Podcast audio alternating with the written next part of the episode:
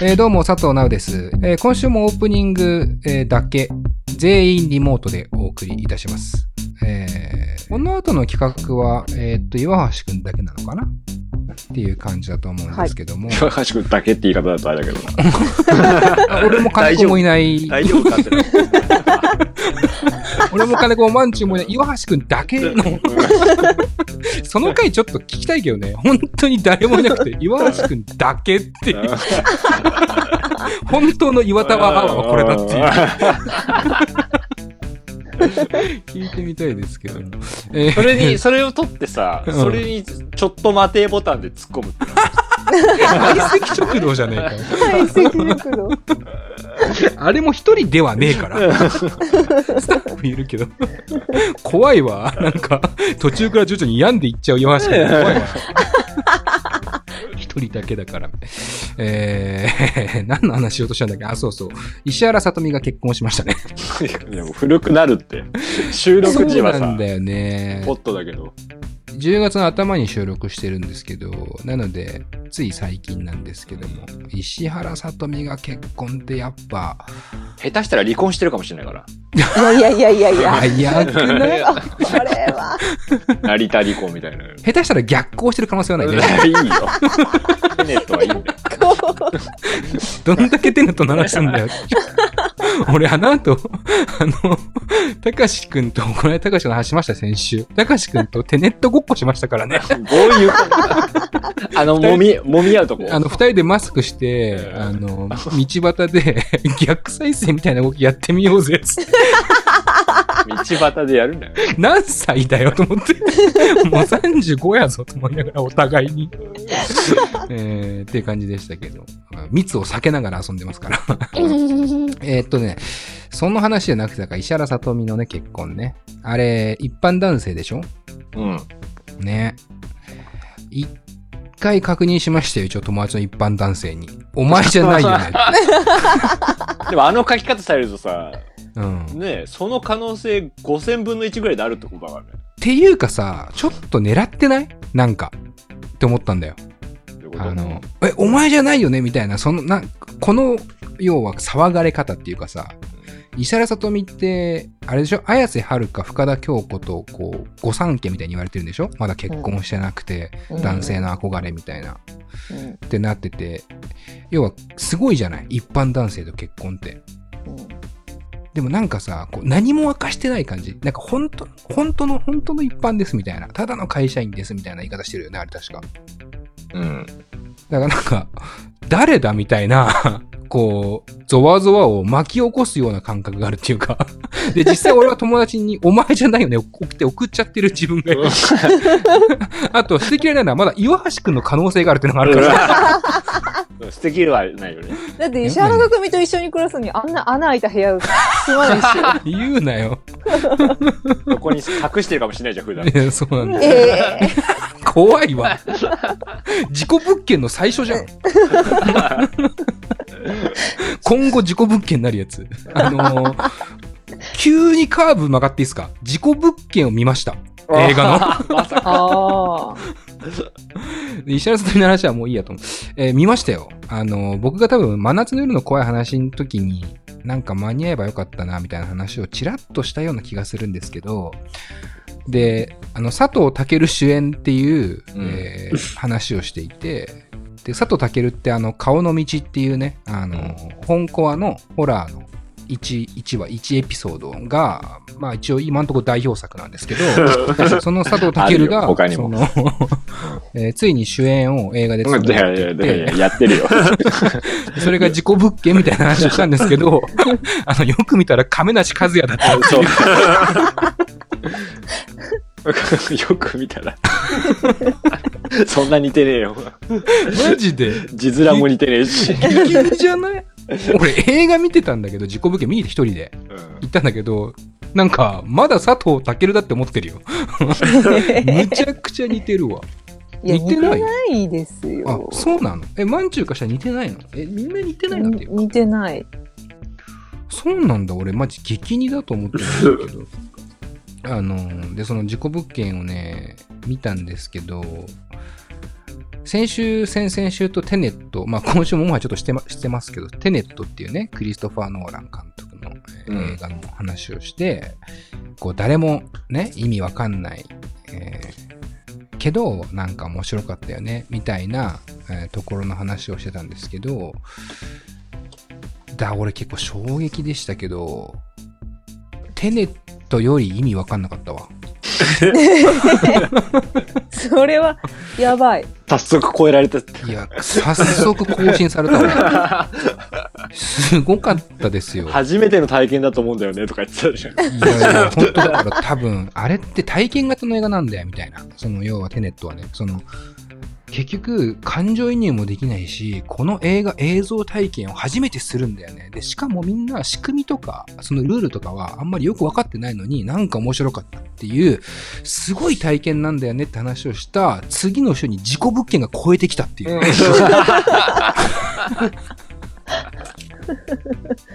初めての体験でした。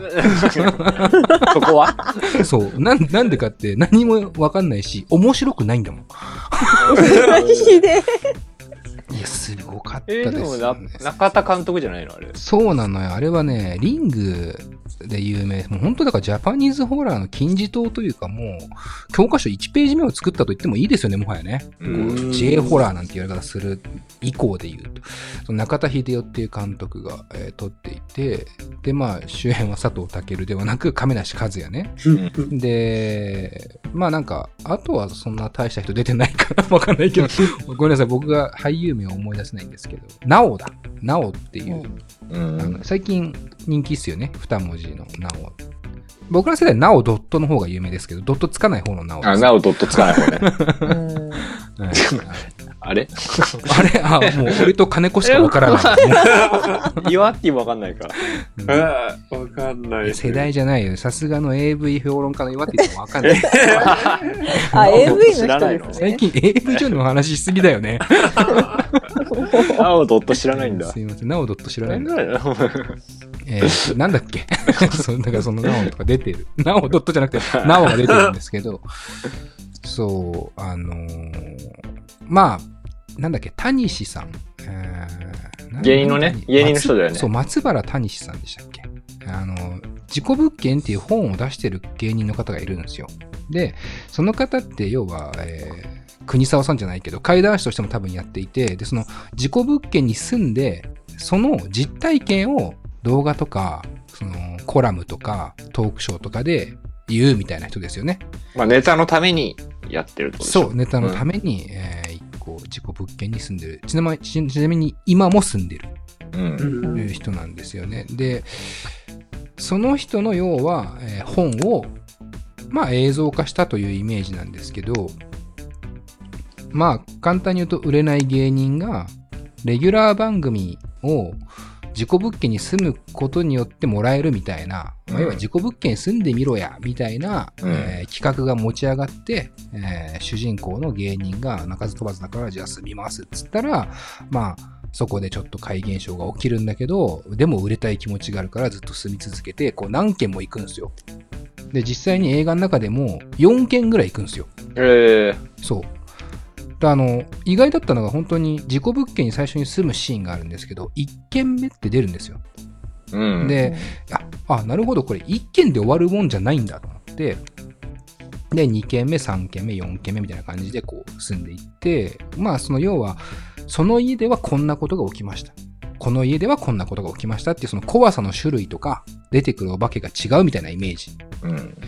で、えー実は共通して、えーることもあって、あの、マジで全然面白くないからネタバレ関係なく話してますけど、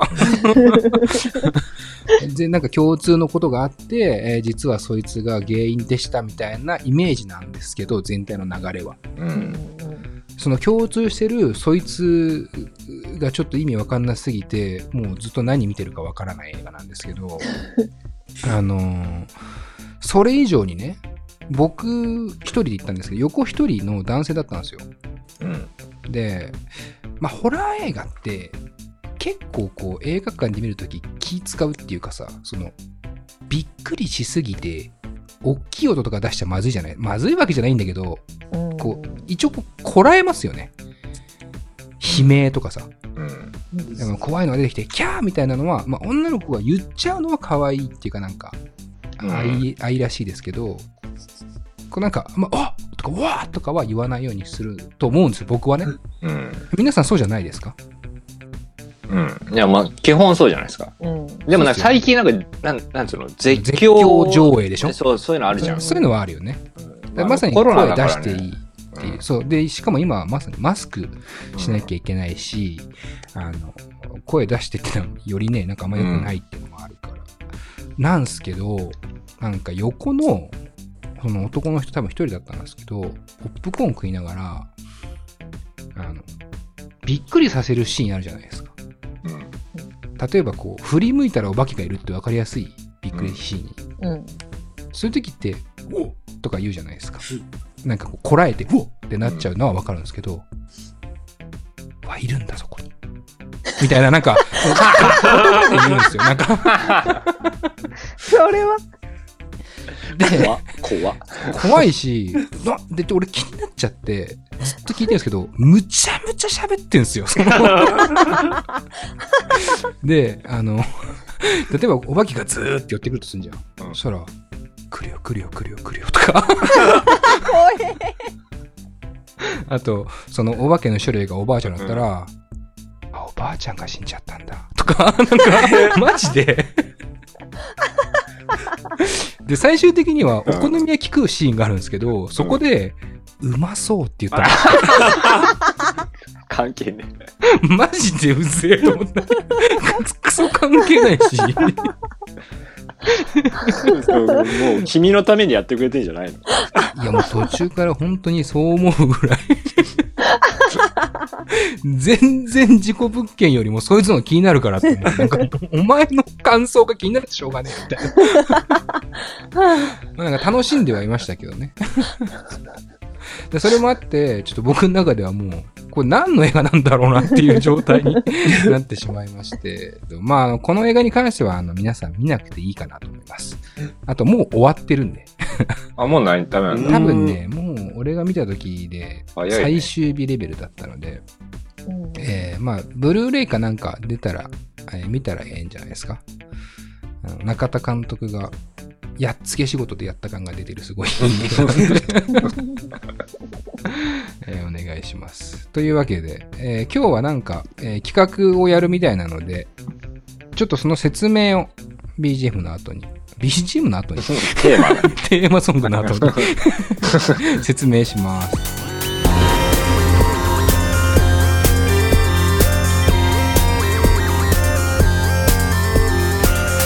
ポッドキャストミュージックプログラム「レディオ DTM」この番組はスタッフ大募集中の「レディオ DTM」の制作でお送りします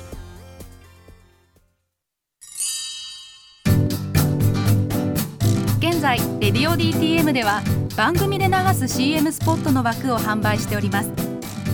毎月3万件を超えるアクセス数がある音楽番組を使って効率的にイベントの告知や企業 PR などをしてみませんか？詳しくは番組サイト内の特設ページをご覧ください。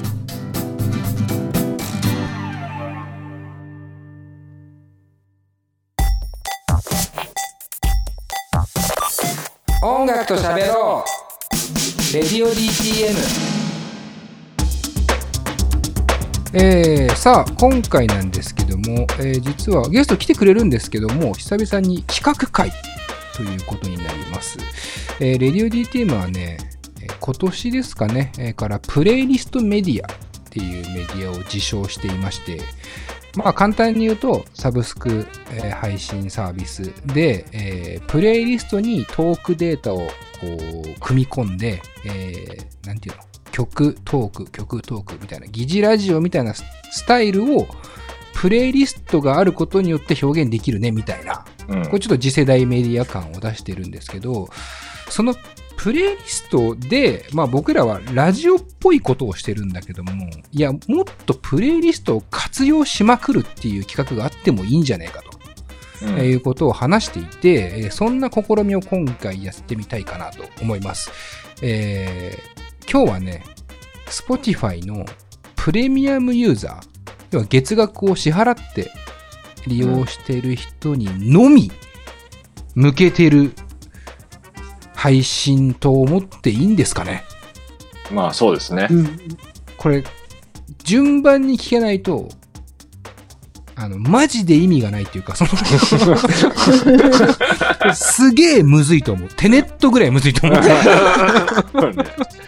うん、リアルにテネットぐらいむずいら確かに、レデュー DTM はテネットの可能性あるね、そう考えるあのー、無料ユーザーの人はね、と。そうそうそう。無料ユーザーはレディオ DT もテネット的になってるし、途中 CM 挟まっちゃうし。意味わかんないね、マジで。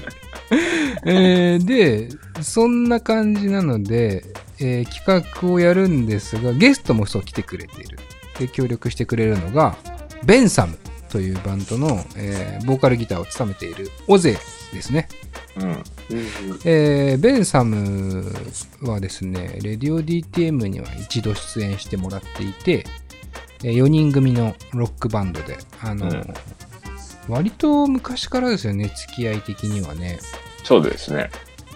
はいまあいろんなこう変遷があるバンドだと思うんですけども、まあなんかこう、世間的にというか、ファンからし、ファンからというかまあ、キートークってバンドがいるでしょ？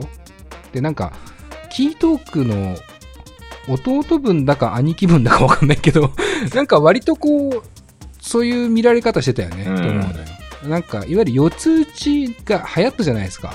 あの四つ打ちって言われる、あの、ハウスとかテクノではない四つ打ちバンドみたいなうん。一時期流行ったと思うんですけど、なんかそこに組み込まれちゃったりとか、なんかと、こういろんなところの、こう、経営のされ方してるんですけど、割と真にロック魂があるバンドだと僕は思っていて、えーまあ、事務所もね、KOGA というね、古賀さんっていう、えー、キートークと同じ事務所もあって、いろんなこう、経営をされてますけども。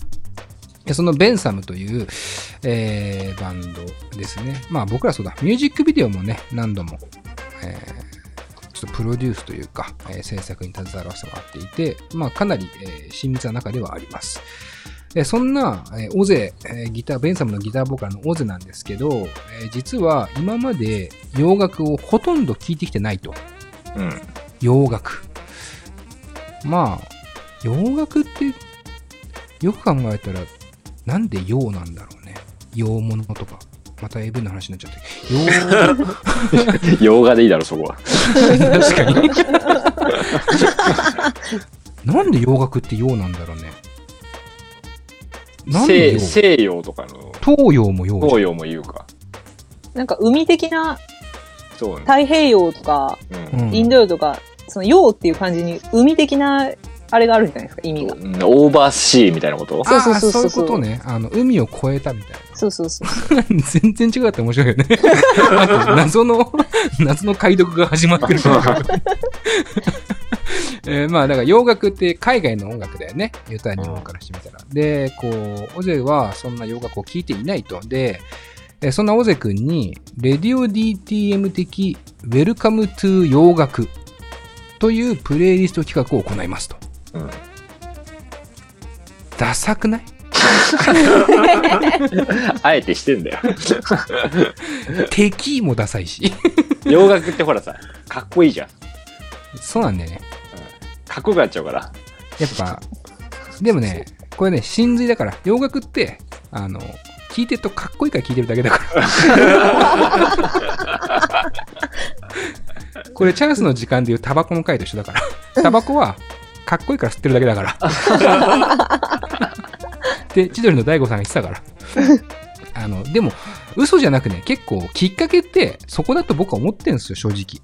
うんまあ、もちろん、親、両親とかね、あの、お兄ちゃんとかね、えーそう、兄弟の影響もあるし、先輩とかの影響もあるんでしょうけど、なんでじゃあその洋楽を聴くかというと、その洋楽を聴いてるお兄ちゃんがかっこいいと思うとかね、えー洋楽を聴いてる先輩がかっこいいと思うってあると思うんですよ。それが小学校時代なのか、中学校時代なのか、高校時代なのかわかんないですけど、なんか入り口は、そういう僕は浅はかなところの方がむしろいいなと思ってて、えーそんな、えー洋楽のなんていうか、えー浅い入り口を紹介したい と思ってます。あの、そう、深い評論とか、えー洋楽に関する知識とか、えーそういうところは専門家の方に聞いていただいて、僕はその、なんていうか、マインドの問題というか、えーこういうとこから聞いてもいいんじゃねみたいな、えーところを、オズは要は聞いてこなかったわけだから、今まで。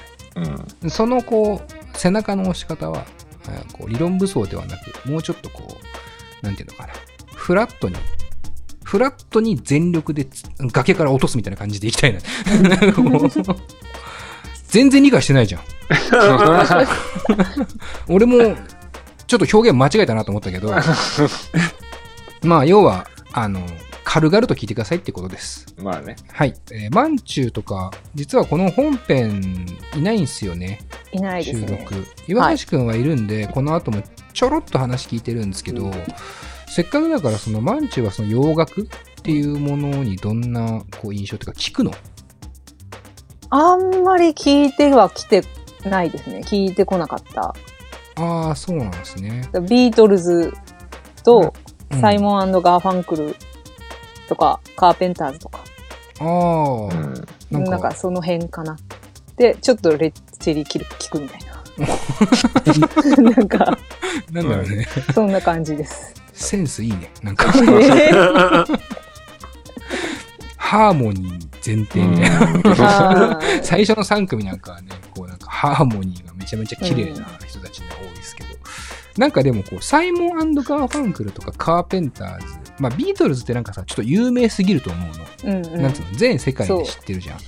でもサイモンガーファンクルとかカーペンターズってさ、その、なんていうの、誰もが知ってる洋楽っていう位置づけもあるし、意外と文化的側面から掘ってみると、どういう時代にどういう音楽をやってどう生まれてきたかってみんな知らないですよね。ああ、わかんないですね。あんまわかんなくない？うん。逆に知ってますか猫さんとか？いや、まあ、多少はぐらいじゃないですか。